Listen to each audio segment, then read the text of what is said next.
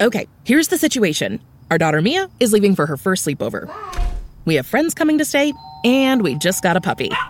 So I go on Instacart and solve everything in one order from Kohl's. Fun PJs for Mia. Oh, new bedding for the guest room. And a vacuum cleaner that actually picks up pet hair. All delivered in as fast as 30 minutes.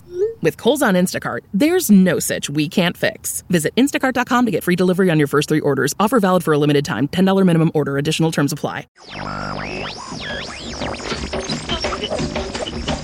You've tuned in to Colombia Calling, your first stop for everything you want to know about Colombia. How and where to invest, where to visit. From the Pacific to the Caribbean, the Andes Mountains to the Amazon jungle, Colombia has a slice of everything. Shooting from the hip, answering the questions that need answering. Here's your host, the journalist and hotelier Richard McColl, shedding some light on the fashionable South American destination of Colombia. Hi there, and welcome to Colombia Calling.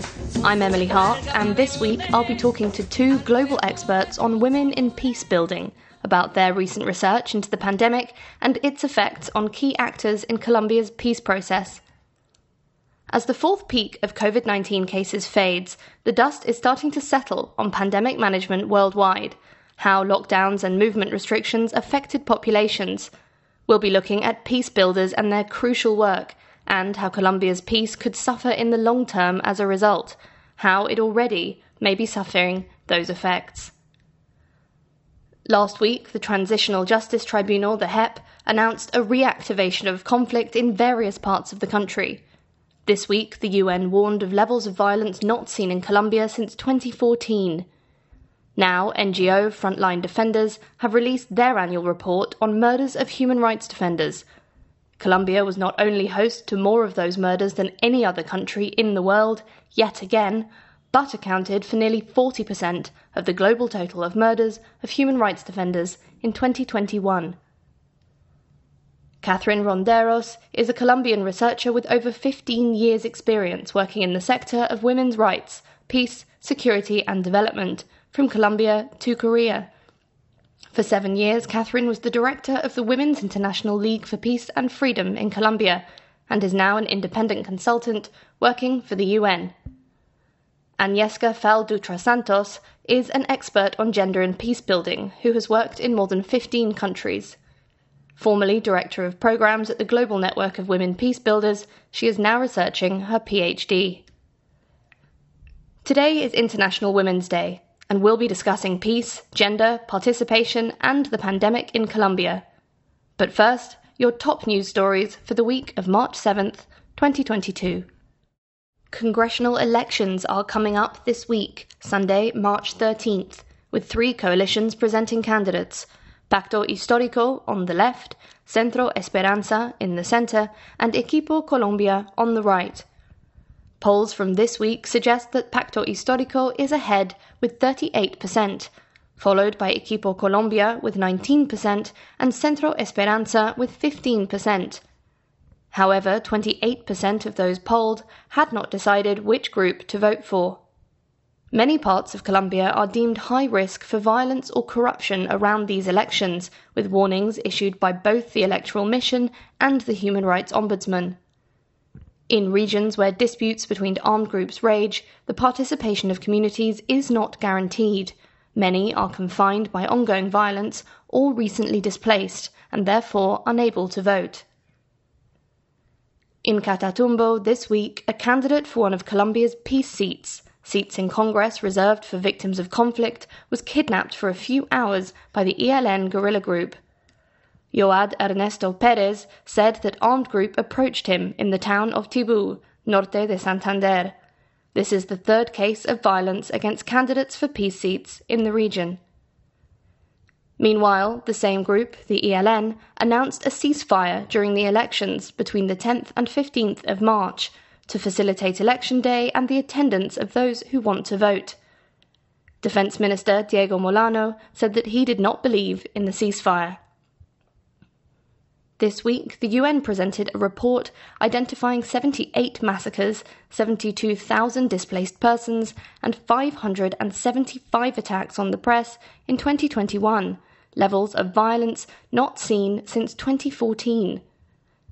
It has called for reinforcements of the integral presence of the state throughout the territory and compliance with the peace accords. Following these findings and their own investigation, the Special Justice Tribunal, the JEP, have ordered the government to stop delays and fully implement a National Commission of Security Guarantees in order to dismantle criminal groups, against whom protection is severely lacking. The Commission is composed of 15 members who must, as agreed in the peace accords, seek the construction of a public and criminal policy to dismantle criminal structures. This week, it has also emerged that Colombia was responsible for more murders of human rights defenders than any other country worldwide in 2021, accounting for nearly 40% of the global total, according to NGO Frontline Defenders. 59% of human rights defenders killed worldwide worked on defending land, environmental, and indigenous peoples' rights. One quarter of those murders were indigenous. Meanwhile, Colombia's president Ivan Duque travels to Chiribiquete National Park with billionaire Jeff Bezos to show him the environmental advances of his government. In the last five years, almost half a million hectares of Chiribiquete Park host to parts of Colombia's Amazon rainforest, as well as numerous indigenous groups, and 20,000 year old cave art have been deforested. In its 2022 International Narcotics Control Strategy report, the US Department of State has recommended that Colombia expand crop eradication, counter narcotics operations, and extradition of major drug traffickers. The document calls for the country to expand state presence and to reduce criminal activity and narcotics trafficking over the long term. Meanwhile, in Europe, more than 250 Colombians have left Ukraine, with around 20 still in the process of evacuation. Colombia has called on the International Criminal Court to investigate possible war crimes in Ukraine, the only Latin American country aside from Costa Rica to have done so. Those were your top stories for this week.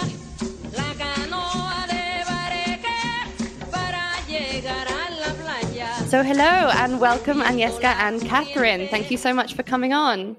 Hi, Emily. Great to be here. Hi, everybody. Thank you. So, let's dive in um, and let's get some of our, our key terms laid out. So, when we talk about women peace builders, who are we talking about? So I think maybe I'll go first, and Catherine, I, am sure you'll have so much to add. But um, it's it's a pretty broad term, actually, right? Because because peace is a broad term, and uh, the way that peace can be built or constructed or uh, you know created, uh, there are many diverse ways from addressing what might be the root causes or or the kind of underlying um, reasons for the conflict, for the war, through building trust uh, between people, between communities communities, uh, uh, building um, under mutual understanding, building what we sometimes call uh, a culture of peace, to more um, also immediate or tangible things such as uh, mediating conflict when when they emerge, whether it's at the very localized level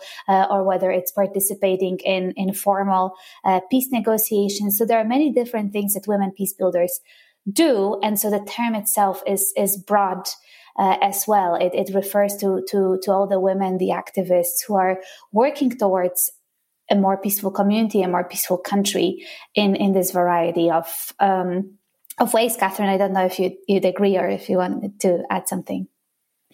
Yes, yes, it's in the same line. Um, here in Colombia, we also have that discussion. Well, what is different between a woman human rights defender and a woman peace builder?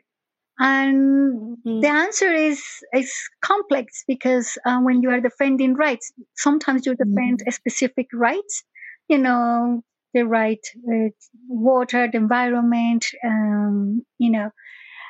But when you're talking about peace building, it's a wider concept.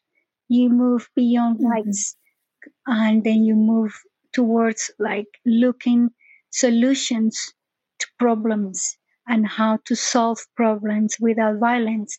So some somehow separates a little bit from a human rights defender, a woman human rights defender, mm. which is a specific issue using a legal framework, using a specific language. but yes, women peace builder, it, it could be broader, wider, but in a way, again, also specific in terms of preventing violence, mm-hmm. preventing mm-hmm. death, right?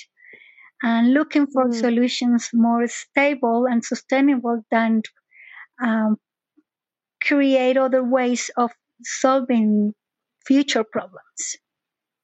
Mm-hmm.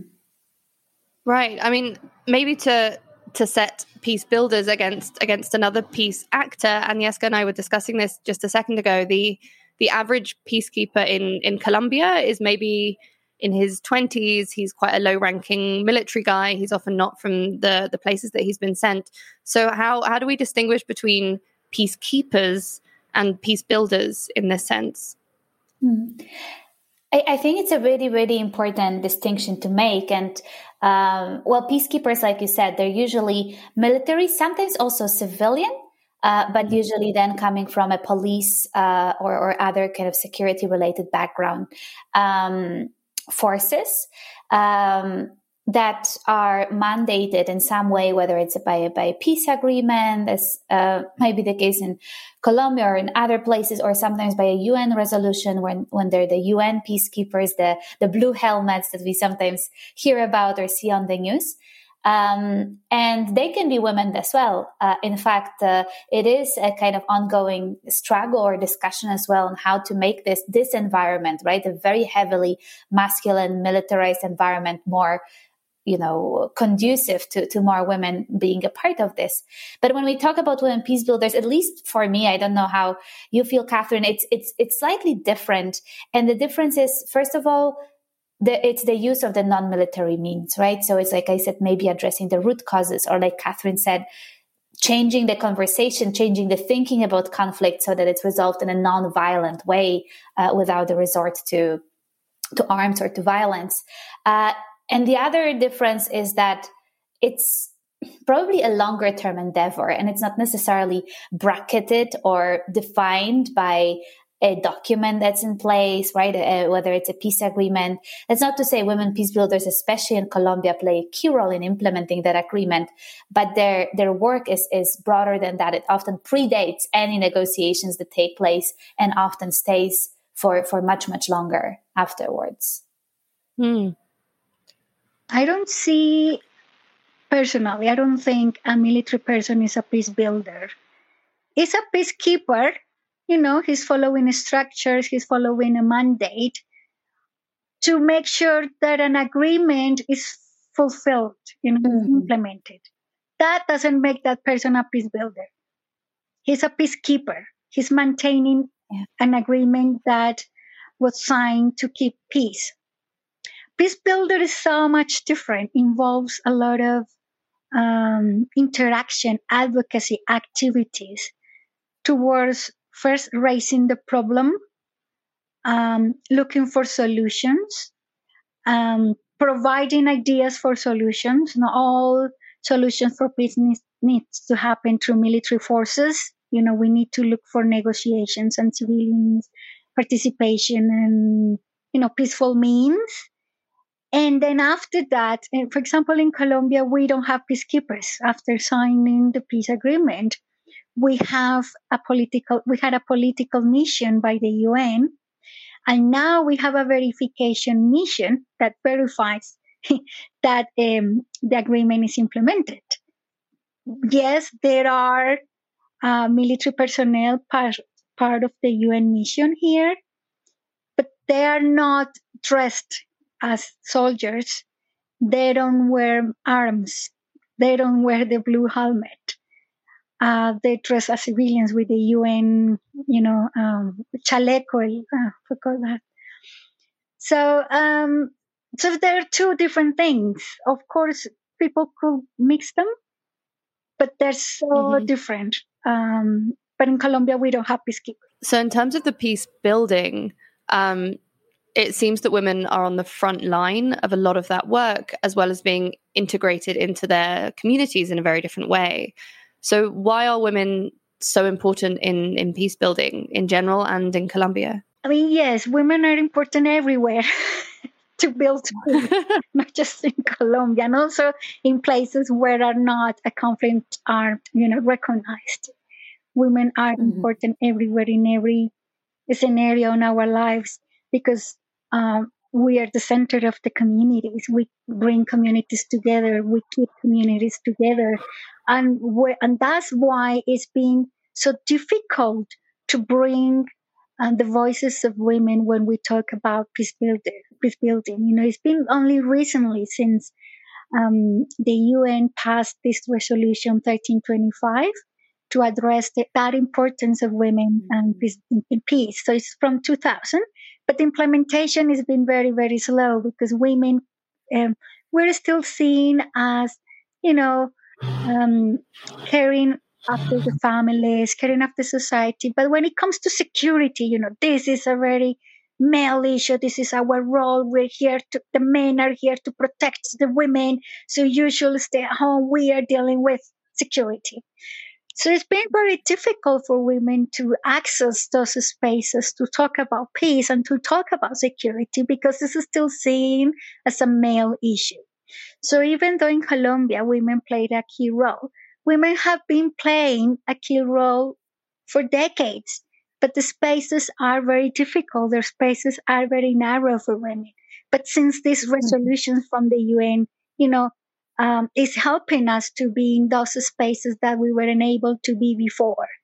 So when the peace negotiation came, um, the social movement, the women's social movement here was already established, was already a strong movement we have already mm-hmm. developed um, critical thinking and solutions and way of working differently and um, or also like what peace that we want what do we mean by peace it's not just um, like uh, not having more arms is it's and more mm-hmm. it's, it's deeper than that and that's why a, women have a critical role to play in peace because they bring we bring at different conversations to the table that sometimes men don't see it, don't understand it because um, we are the ones that understand how society and communities can um, develop ways of uh, living together without uh, using violence to resolve the problems.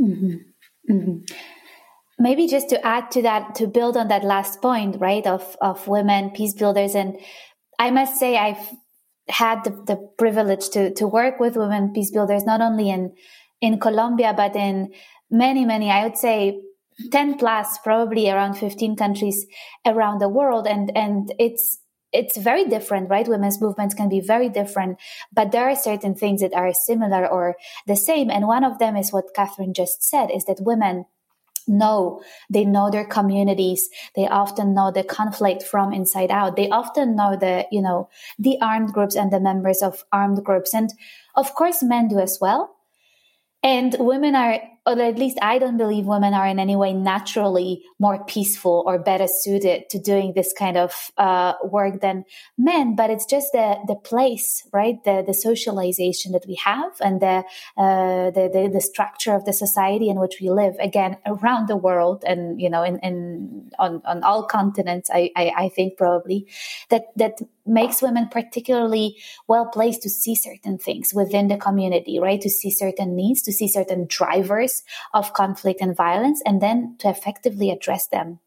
And what was very interesting is for us to see during the pandemic, during COVID 19, how that same expertise, that the same know how, the same knowledge of their communities was something that again put women on the front line, but this time not of building peace, but of actually addressing the pandemic, uh, of, you know, knowing immediately what is needed, seeing immediately those longer term uh, impacts that would be there, right? The women were saying from the very beginning, violence will increase, conflict will increase. You need to pay attention to that.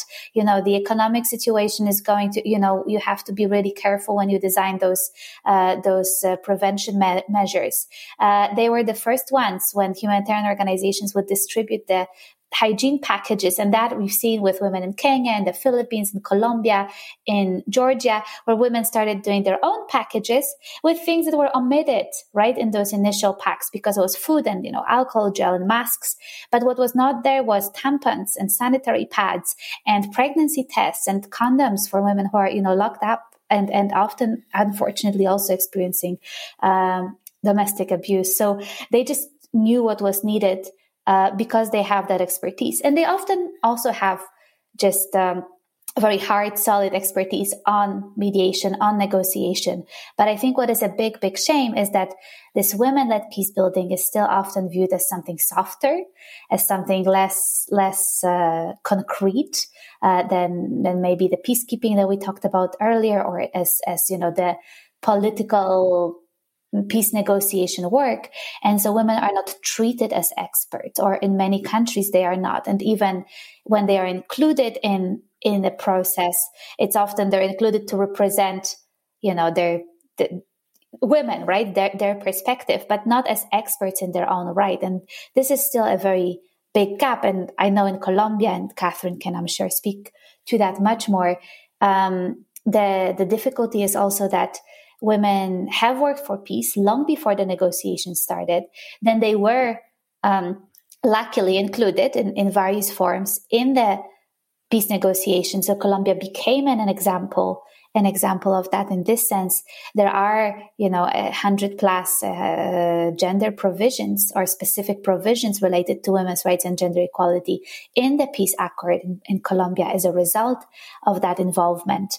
Um, and and uh, also perspectives of other minorities. But now there is the implementation stage, and uh, Catherine, I don't know how you feel, but speaking to other partners and friends and women peace builders in Colombia, you know, some of they feel like uh, some of them feel like it's the work starting all over again in a way. Uh, we have to be calling and knocking on door and and and and demanding our meaningful inclusion all over again as we as if we haven't proven time and over again that we have the expertise and that we are needed to make this peace really work really sustainable very difficult in many ways first you know the big layer is that and the current government after the peace agreement is a government that didn't like the peace agreement uh, at all, but they have to comply because, you know, the, the agreement has um, the support from the international community and the UN, so they, therefore they, they have to comply. But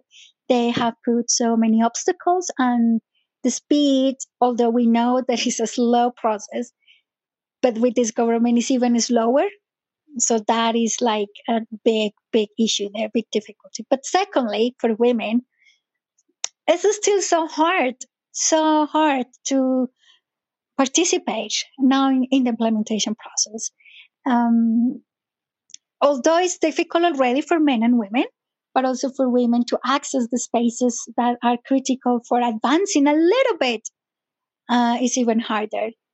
So, and let alone with the COVID, but the pandemic that everything stops and, you know, perfect excuse for government to stop so many things, the funding and, um, you know, developing some of the implementation processes, structures, funding, everything else. So, um, yes, if you are on the ground, living on the ground in those areas where the conflict happened, and if you are a woman, victim of the conflict, you know, forcibly displaced, prob- probably with your husband being killed and your children being forcibly recruited by the armed other uh, illegal groups. Well, of course you are desperate and like this is nothing, nothing has happened. Probably they feel like they're worse than before the peace agreement. And some of the women have been saying that probably we're in the worst scenario than before.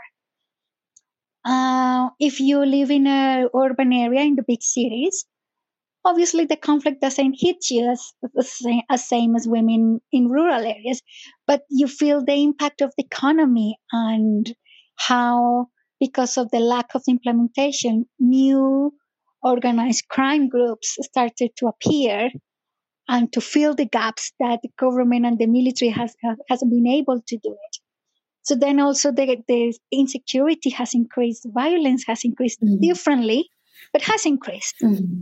So mm-hmm. some women will feel like it's a trap. We are in a trap.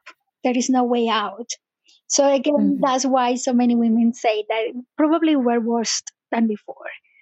Um, the UN mm-hmm. is doing as much as possible. The UN mission is doing as much as possible. The diplomacy, the international cooperation, they're doing as much as possible. But if you have a government that um, internally they do not support the peace process, but externally they say that they are, it's very difficult to engage in a political conversation here. Mm-hmm, mm-hmm. Absolutely.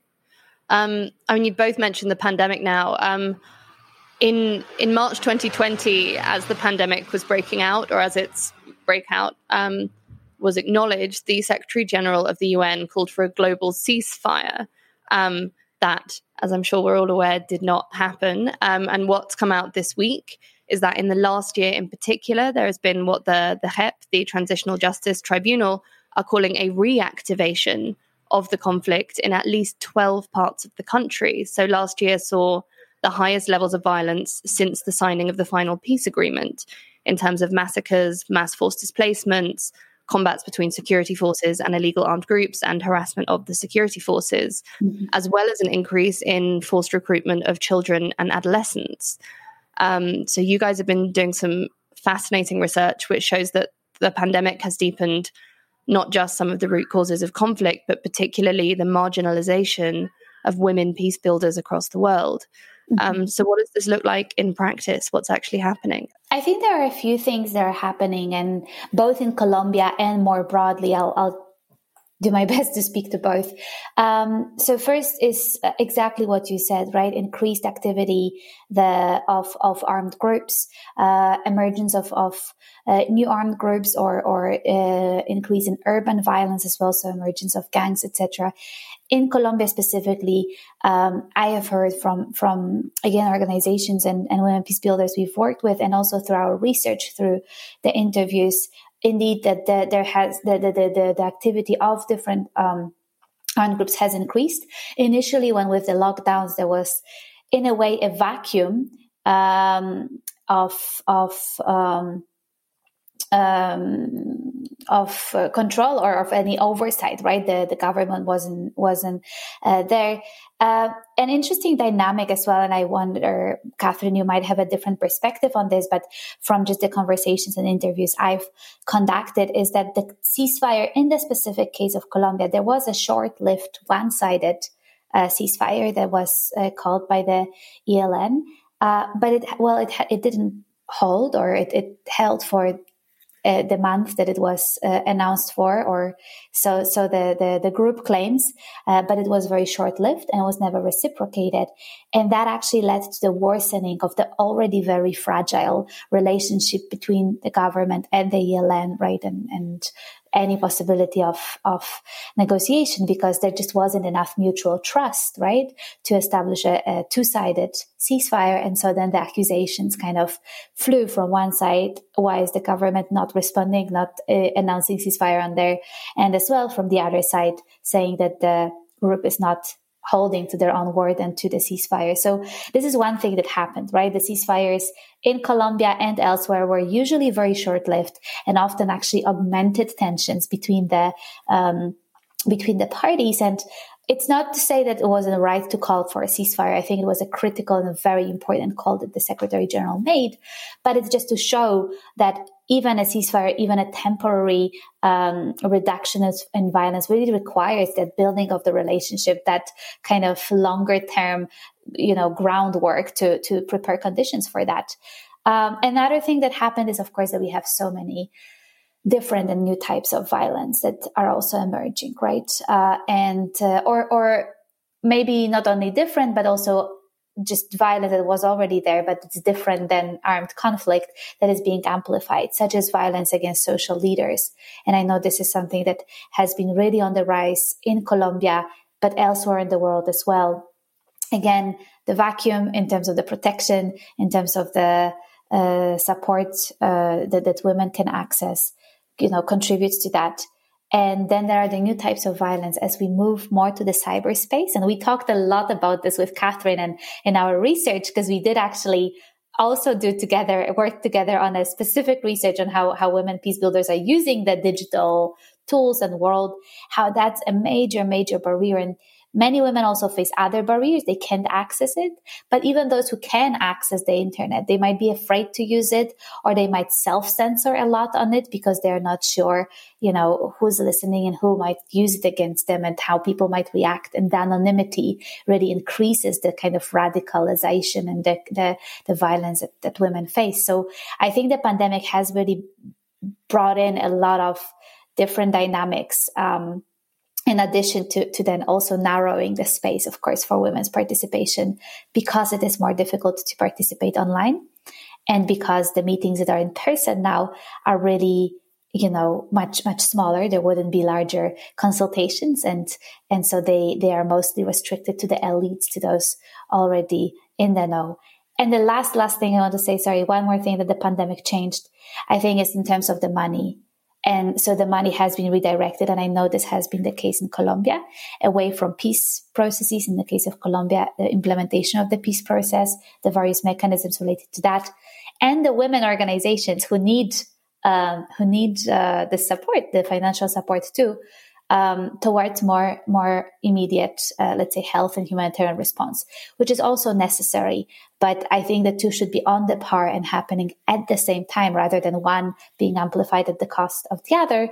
While, might I add, the military spending around the world continues to grow and continues to increase, even as we see that you know arms are not going to keep us safe. I don't know how familiar are your audience, Emily, about the situation in Colombia and the complexities because it's it's, it's such complex a long, uh, you know, armed conflict that people sometimes felt that because we had signed a, a peace agreement with one group, that was it. But we didn't. But we didn't include the other groups that were already there. So that's why um, Agnieszka was mentioning this ELN, it was which was another group, um, illegal, you know, illegal group that have been operated in the country for many years. So that's the, the group that we're still dealing with. But um, on top of that, as I mentioned before, there were other groups, paramilitary groups, that uh, even though they were, it was a process to demobilize and to disarm these groups in 2000, in 2005, um, the, these groups have reorganized themselves and they are operating in the rural areas. So the conflict in Colombia is in the rural areas, it's not in the cities. And that's, a, that's why it makes it more difficult to access those areas and to reach the women there. So when the pandemic came, we were in the middle of this already complex situation and uh, for the women living in rural areas, already they face difficulties in terms of in- infrastructure, in terms of accessing education, so many layers. So the you know the the way the society as a whole kind of overcome the situation was using the digital world, as Agnieszka was saying, but women weren't prepared for that. You know, so it was difficult already to have internet access in those remote areas. But also, if you have internet access, you have no access to a computer or to a smartphone. Here in Colombia, many women still use this very old Nokia Black that the battery runs for three or four days, you know, those old ones. So they don't have a smartphone. And if they have, they don't know how to use it. And if they know how to use it, they don't have money to get to buy the data, you know. And then, and then you go on and on and on on the different layers of difficulties for women to access the virtual world. So when it came to participating, it was a huge obstacle to continue their participation with, you know, with the regular meetings with the government, the local government, um, with other women's organizations coming together. So, it, you know, there was a lot of situations there. So few funders few donors were able to allocate and to be flexible and allocate money to buy some computers, some tablets, some smartphones, and then women's organizations started to teach them how to use it. But you know, it's, it's a slow process. And if they, and they were able to, to reach some meetings, but the women felt that they weren't listened because, you know, not everybody puts the camera on the screen. So they don't, they didn't know, they weren't sure if the other people were listening to them or what they were saying it was taken into account it was they were taken seriously so i think there was a step back in terms of participation for women in the context of the peace process because again the the women in the rural areas are the most affected ones and that's why this research was very important to address those issues like like how this digital world came and to stay and how women need to start to be trained on using them. And obviously most of the women rely on their sons or their grandsons to teach them or to uh, to use the to, to use the, everything for them to access a meeting you know. So there's so many layers there and they don't have the confidence to talk to a screen. You know it's so new it's so new to everybody. So um, i think that's uh, part of the reasons that why this research is so important in terms of showing you know um, policymakers of the difficulties for women to participate. It's not as simple and you know it depends of many layers infrastructure and you know accessing education everything else um, now I think that we are moving to uh, more flexi- flexibility here in Colombia in terms of the pandemic. So meetings started to happen, you know, face to face, and women are started to, you know, come together to their trainings, their meetings, and um, I think the the hope is the elections that are happening this year. So we're waiting for a change, a big change. So that's why this year is critical for Colombia and for the peace process. Um, and we need to get this right. We need to get a government that supports the peace agreement, that puts political will into the implementation process, and also to put uh, political will and efforts and funding for women to participate.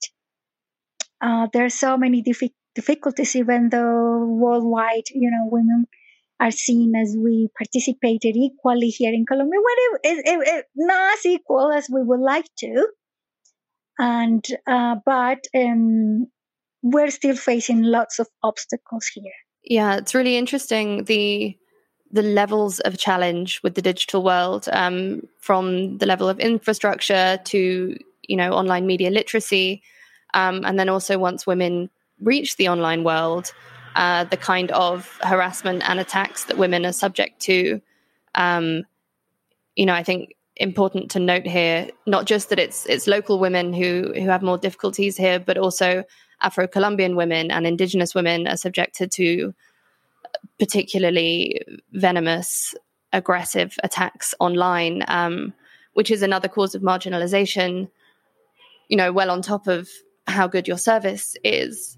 Um, you know, Colombia is a, is a very multi ethnic, not necessarily very well integrated place. Um, and I'm wondering how you guys think the pandemic has intersected with with that particular set of problems in terms of women peace builders. Um, Catherine, you know best as well, but just from the research we did together as well back in 2020, um, it, it's very clear that, uh, like you said, uh, Emily, in particular, Indigenous women who already feel uh, you know face so many additional layers of uh, discrimination uh, marginalization from from like you said targeted attacks and uh, violence. This is also replicated online.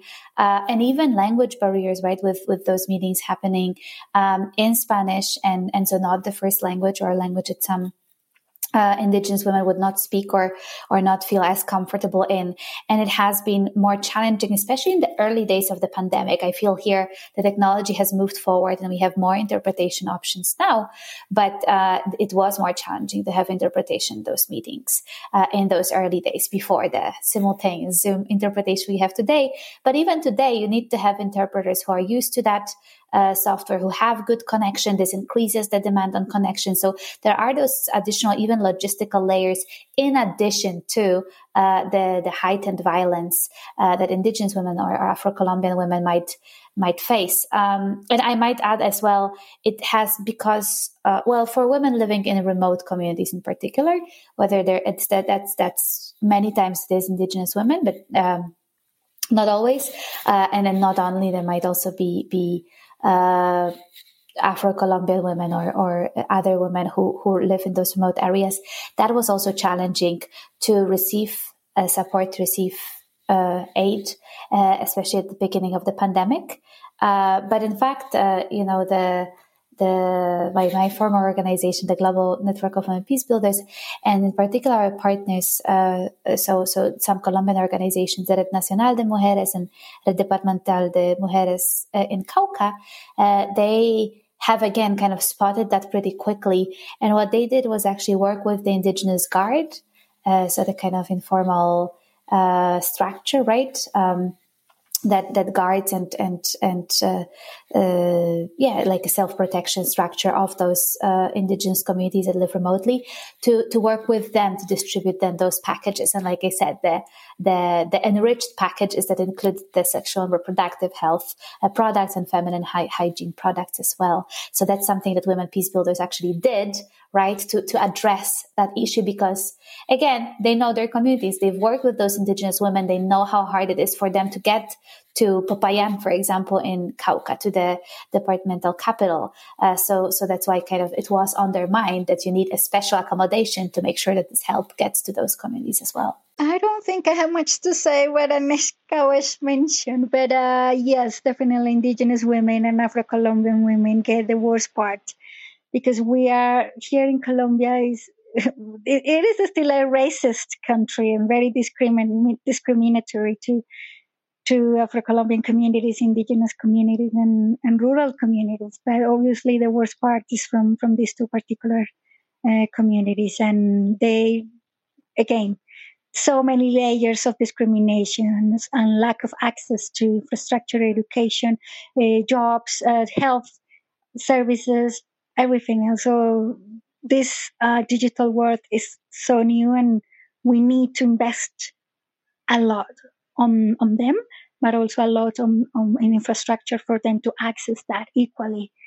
And yes, I think that's there's a, there's a challenge here. Also, uh, sadly, uh, Colombia faces big problems with corruption. And um, last year, think it was last year. Yes, it was a um, a scandal about the the ICT ministry um, for um, corruption of huge funding, a huge amount of money lost that was aimed to in, for investment into um, net, into internet networks for those uh, you know remote areas. So really was a like a scandal here. So you know, the, it's a mess, and that's why uh, we keep saying that we need to bring women to the important decision making spaces when we talk about meaningful participation, it's not just participation because we are invited, you know, we have been invited to meetings and women have been invited to different meetings, but um, when we say it's not taken into account, that's why we think that we need to talk about meaningful participation. And then it comes to the big, big meetings, you know, where the high decisions are made women are not reaching those spaces. We're, we're still being seen as a community level participants, but not high level participants. And um, it's, it's, it's very important to invest on women and to provide funding for women's organizations to build the social fabric that is needed to um, exercise rights in terms of not only the peace agreement, but also to enjoy and to exercise and claim all our rights that are there from from the UN and these international agreements but are not happening in reality. So that's why I think the voices of women are critical nowadays. I'd love to draw on on you guys' breadth of experience as well. You've worked in many, many, many countries between you as well as individually. Um, Colombia, as a first response to the pandemic, had a, a very strict, very long lockdown, one of the world's longest.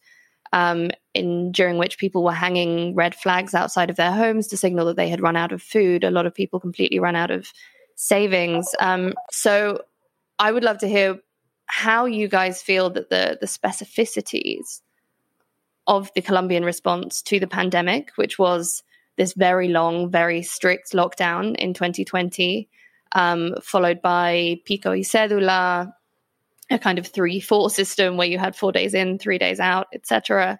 Uh, for a while, compares in its impacts on peace processes to other countries that you've studied. Um, in the particular study that I read of yours, uh, the Philippines, South Sudan, Ukraine, you know, the the national responses to the pandemic were pretty idiosyncratic. Um, and I'm wondering what the specificities of the Colombian context are. I don't know, Catherine, if you want to go first. I feel bad. I always go, but if you'd like, I can also. Okay, no problem. I, I go first. okay. I think part of this long lockdown is the weakness of the health system, how weak it is, and how inoperate it is. I know that nobody was ready for this pandemic. Nobody, not even the richest countries. But that, but the lack of, you know, that not having a strong health system, that was the main issue of how here it took longer to adapt and to prepare for that. Uh, also, I think uh, Colombia continues to be a country that most of the people live day to day you know, they work in the informal sector. Obviously, they were hit the worst, the worst, and between, you know, in, in within that sector, obviously, the women. And uh, the consequences have been catastrophic. Uh, government was able to hold it for three months in terms of helping uh, people to pay rent and you know uh, the bills at homes and basic stuff, but it couldn't hold it any longer but the health system wasn't ready then. So the lockdown prolonged, and you know there were obviously marches, protests against these policies, and it's hard to identify who who to blame. You know, I blame the long history of weaknesses on these the, the different governments that we have had in terms of not prioritizing health services, not prioritizing um, uh, flexibility for, for, for working moms. You know, the whole system has failed. So when we came as an emergency, like the pandemic, it, showed the fragility of this country. And the World Bank says that we're a middle income country. Well, yes, but the distribution of that wealth, it's so, it's so huge that we're at the third most unequal country. So we will probably, and I don't want to be pessimistic, but that's what the economists have been saying that we will see this year, like a, the the impact of that wave of, you know, the, the economy and everything else, because um, we weren't ready, and the the impact is seen in the economy. And if you people don't have jobs and security, I don't want to say that this is the, the main reason, but one of the reasons why insecurity has increased, why violence has increased, why people feel so frustrated and there are no way out. So I think that that is a summary of, of, of many reasons and the big consequences that we will continue seeing. It's, um, you know, and even though now with the fourth way and the, the, this new variant, which is the uh, oh, I forgot the new variant of the virus. We don't have any restrictions Omicron. now. Omicron, thank you. We don't have any restrictions. So now it's the whole extreme. We don't have any restrictions. So now people think because they got vaccines, so not everybody, but the people who got vaccines, you know, we take it easy on this new wave. But now hospitals and and, pe- and, and more people more infected and different you know variants and people dealing with this uh, contagious and I don't know. I just think that um, we don't plan ahead. We just respond to immediate issues, and that's why we keep um, failing and failing as a country. But Agnieszka, I don't know what is your is your view on this. No, I think exactly what uh, you you couldn't have said it better. And just you asked Emily a little bit about the comparison with the other countries in this study and and beyond. Um, I mean, there are many similarities, uh, right? In the sense that. Um, I think in most countries, I can I can safely say in most countries in the uh, world, right, the the social services and the health services are still really underfunded. They're not as as well funded as they should be, and that's particularly the case for uh, countries that have been experiencing conflict, that have experienced conflict in their recent history. Why? Both because health structures, uh, health infrastructure can be targeted and are often targeted uh, during conflict, but also because when there is conflict, um, governments tend not to prioritize those other expenses. So this is this long-term debt to pay that Catherine is talking about. The fact that there aren't um, you know the the uh, appropriate structures and policies to support um, in terms of the length of the lockdown, that has really varied from country to country. And, you know, Ukraine, like a lot of Eastern uh, Europe, like my country, Poland as well, has kind of waited a little, right, to, to introduce those lockdowns. People were very reluctant to, to put that in place. Um, uh, and and the government has been reluctant too. Uh, so the lockdowns were shorter in nature, right, or have been compared to some other places. Uh, but the impacts are often very much the same. It's often, it's always the women who work in, who live in the rural areas, in the remote areas that are not able to access, for example, in Ukraine at some point, there wasn't a kind of countrywide lockdown, but the public transportation was not working, right?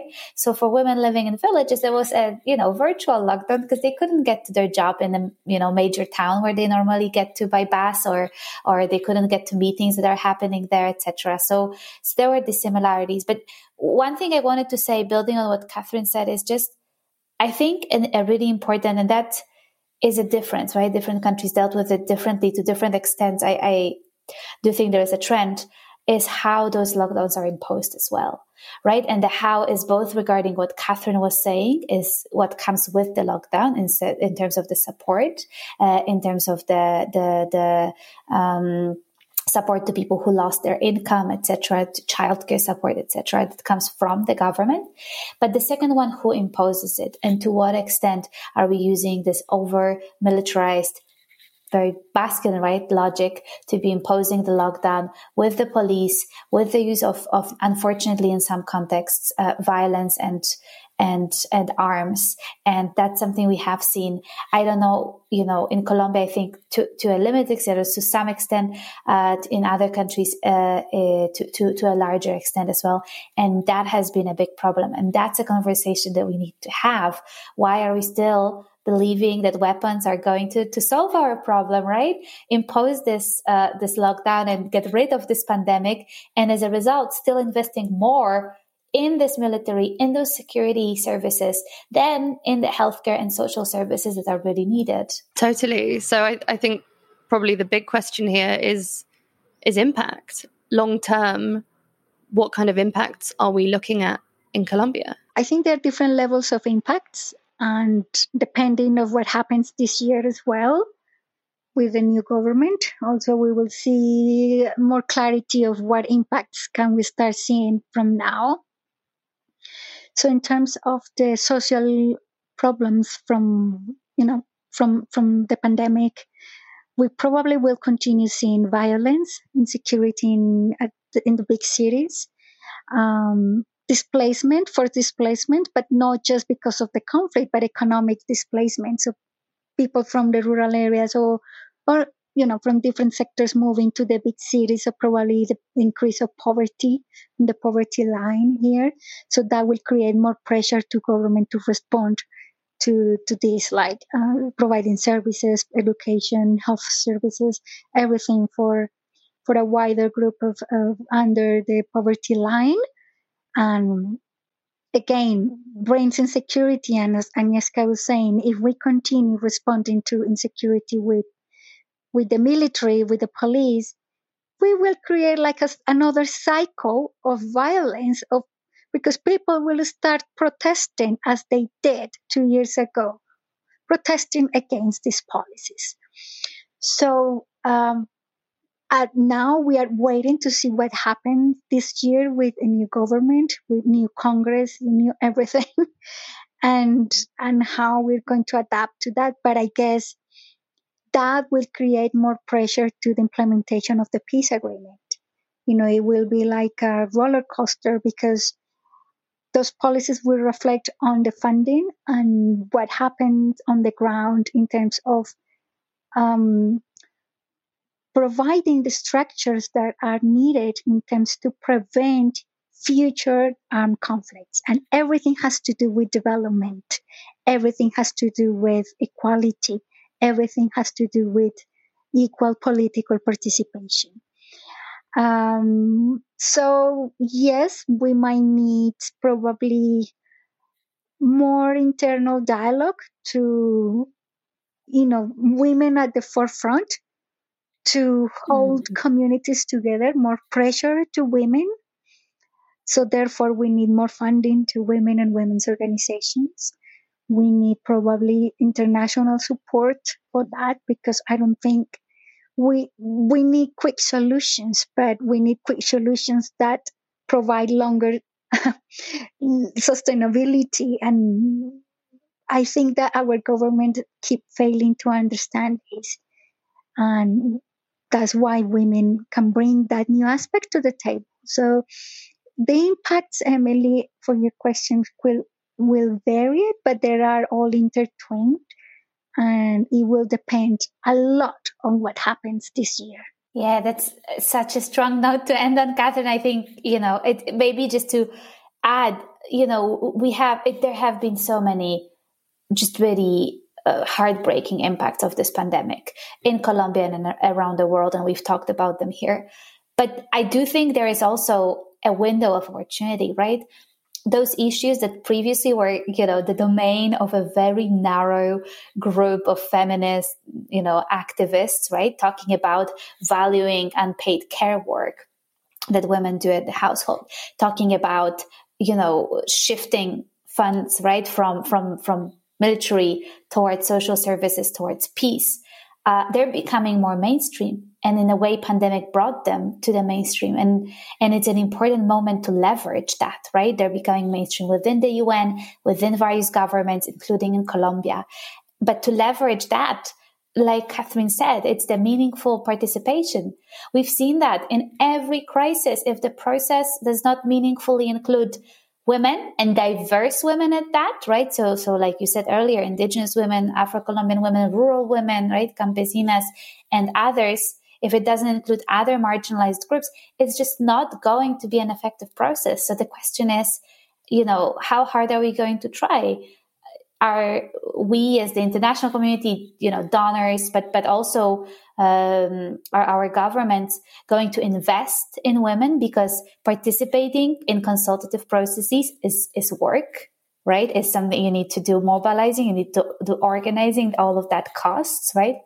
Is this money going to be there? Where the mouth is uh, is the political will uh, going to be there? And are women we started with that. Are, are they going to be seen as experts, recognized as the experts that they are, rather than just you know a one-off consultation with with with the token woman, right? So that so that we can say that we've ticked uh, that box, but really leveraging this expertise because, like I said, those discussions are now coming to the to the mainstream. Women have been having them for decades. That's an amazing note to end on, I think. So thank you so much for joining us, Catherine and Agnieszka. Thank you guys so much for listening, and we'll be back next week with another episode of Colombia Calling.